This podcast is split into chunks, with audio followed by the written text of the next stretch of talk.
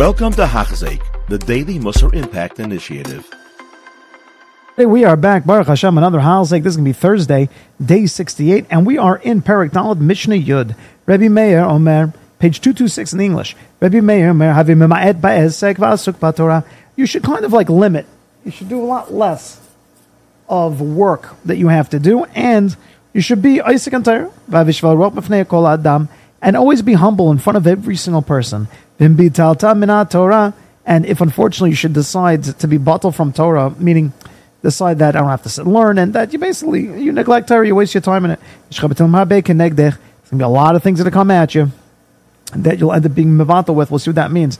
But if you decide to toil in Torah, God gives you a lot of schar. So Reb Meir would tell us, have my basic va'asik Torah, that you should make your malacha, you make your malacha to be arai, secondary. You make it temporary. Meaning, yeah, look, I got to go to work to do these different type of things, but it should be your drive in life. It should be what thrills you. Your Torah should be keva. Your Torah should be the thing that is your main thing. And that you should be humble before every single person. This is also something connected to Torah.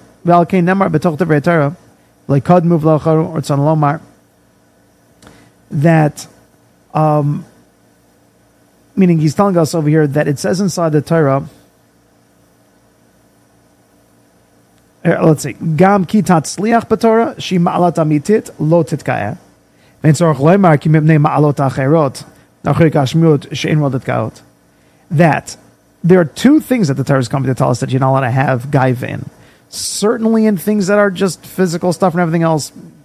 Over there, of course, you don't have any kind of gaiva. But even in Torah, where a person can say that this is the real stuff, this is the real deal. Let me feel a little bit like I'm accomplished. Let me feel a little bit like I'm so amazing or something. Even in that, we don't do, we don't allow a person.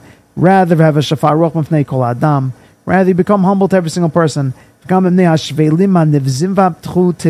Even the lowest of the low, to stay far, far away. And definitely somebody who's on your level. And what this means is, is that no matter how learned you are, no matter how much you know, even sometimes if it's to make a point, but we have to be so, so careful in how we go about it. Yeah, you may know a lot more Torah, this is true, but even if you're right, even if telling that person, how much I know, uh, did you get smicha? Did you, I don't know, like whatever you could, you're already, you're starting to dance the dance. You're starting to get way too close. And that's something that will destroy you. Hashem cannot stand a Balgaiva. The Medrash brings a psukim from Mishlei in this week's parsha. The Medrash says, I don't think I'm so holding a Medrash. Hashem, it's a very opportune life that Hashem gave me. Right after this, I'm going to have to record. I'm doing the Medrash weekly, the Medrash Hashavua, and so I, I, just had to prepare the Medrash also. But over there, Pasuk Mishlei, the Mamish a Balgaiva is called a Toyeva in front of Hashem. Hashem can't stand it. it means a Balgaiva is a type of person who just doesn't get it. You know, you just, you're not getting it. From, from the get go, I'm just completely disgusted by this, Hashem says, because you're making yourself so filled of something that you have no rights to. You have no right to be. So somebody's getting close to that, is getting close to being considered a Toyeva, not a good thing. Vim betalta min Torah. No, one second. Yeah, yeah. Vim betalta min Torah. Mishcha harbe kenegdech. Now listen to how Rabbi Yonah goes about this. That if you're bottled from Torah, if you go and you neglect Torah, there's a lot of things that will come um, to, and he understands, to wake you up or to punish you. These are wicked people, or these are bears, or these are lions. That will kind of distract you from your work. Shehem Shevet Mochiach. That um, these are the, what he uses now, a lashon of Shevet HaMochiach, the stick that Hashem uses to chastise or to punish, that Hashem comes and to collect from. When it comes to waking a person up, or it comes to almost um, punishing a person, Hashem always wants to use an intermediary, but Rabbi Yonah is about to tell us, however, the other way, when it comes to give us payment, never does Hashem want to use an intermediary. And the reason why, I'm will say it outside, the reason why is because, it's like the Helig Rabbi Yonah, that the Mishnah says that if you are humble, if you until you have a lot of reward, says Rabbi Yonah, when it comes to punishing a person, Hashem wants the punishment to be meted out as easy as possible. If Hashem has to do it himself, man, will that hurt? Because Hashem would come with an exactness. So instead, Hashem sends a shliach in, in a lion or a bear or a wicked person or the IRS, whatever it may be. And the shliach over there, it's less of a hit and it's considered as if the hit has been there and you've woken up. Because if Hashem has to come and do the one to give you a hit, oy vavoy. But the opposite though, when it comes to giving reward, over there Hashem doesn't use a shliach. Ani velo malach, ani velo shliach, ani hu velo acher. Over here, comes the Abish himself. Why? Because when Hashem pays, Hashem wants to give you the greatest reward, and not through a shliach. He says, "Lama davadoma" to a, a king. He wants to pay a certain craftsman who went and uh, did something. So, if the king tells his whomever, you know, his uh, uh, one of his servants, go and pay the guy, the servant will only give an exacting amount and not a penny less or more because it's what the king said, and it's not the servant's right or allowance to go.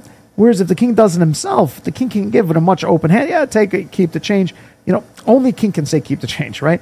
Only he can give so much more. And so when it comes to the payment, we want it to be on the greatest way possible. But when it comes to the getting woken up, it's terrible. But Baruch Hashem, at least it's not Hashem himself coming and hitting. Mishnah Yud Aleph. If somebody does a mitzvah, then you get one defender for you. Like literally, somebody to go and defend you in front of the king. If chas v'shalom bad things are, are coming up against you, gezer and shemaim, that mitzvah goes and stands as a defender over averachat. But if you do an averachat, then you get, unfortunately, you get somebody now who is against you. Then you end up having a prosecutor. He comes and prosecutes against you in front of the king. And then, if there's a prosecutor, it's somebody coming, you should know that uh, tshuva and ma'asim tovim, tshuva and good actions, that works as a tris. A tris is a shield. We all know that from the trisim that they have in Eretz Yisrael. Ki tshuva she'adam osel ma'asav ra'im o ma'asav tom shosa mitchilato haviz elu meginin alav ketris. It literally works as a shield in front of it. So even if it's coming to hit you, you don't get hit too hard from it. That means that that somebody's about tshuva, you know, uh, amongst rabbis, sometimes they talk. Somebody recently, a certain rabbi said this to me and he felt very guilty. Uh, he had helped somebody out and it was helping this person go through a tshuva process. The person had lived most of his life not religious and now he's becoming religious. And all of a sudden, bad things started to happen to this person. And the rabbi had said to me, You know, I find time and again, people are becoming from, bad, bad things begin to happen. And to tell you, I, I kind of seen that too in my own life in certain students or stories. And I think it's the understanding is here. What that means is is that, look, there are certain Averot in the world. The guy's doing tshuva now. If those Averot would have been collected in this world or the world to come, whichever it may have been, they would have hit the guy chas v'shalom like we can't imagine. Whatever he's getting hit with now, so a shield doesn't mean that you're safe. You still get hit hard. If you have a, a 350 pound ogre of a man with a massive battle axe and he swings it over his head and comes down on you with the force of a mighty just mountain of a man and you have a shield. Now the shield is going to block it. You're going to but it's going to hurt. It may have broken some teeth. It may have broken your nose even as, as you it hurt but it shielded you the most destructive part, which was death, it stopped. But boy, did that hurt. I think that that's pshat over here. It's a tris. A shield is one in which you still feel the bang, but nothing like, nothing like it could have been without the tshuva. Yeah, if you're getting together for Torah Masam Tovim, it's called the Kenisa Shem Shemayim, and that will last forever. But Shem L'Shem Shemayim and Sovlikayim, but if it's not Shem Shemayim, it will not last. That's when people come together to try to gain honor from each other or try to make fun of each other, each other's expenses, whatever it may be, if you're not coming together, l'shem shemayim, rather only for your own honor, then that Knesset will not last. Whatever it is you're trying to do in that group, it will not have any staying power. Have a wonderful day. You have been listening to a shear by Hachzeik. If you have been impacted, please share with others. For the daily shear, please visit Hachzeik.com or call 516 600 8080.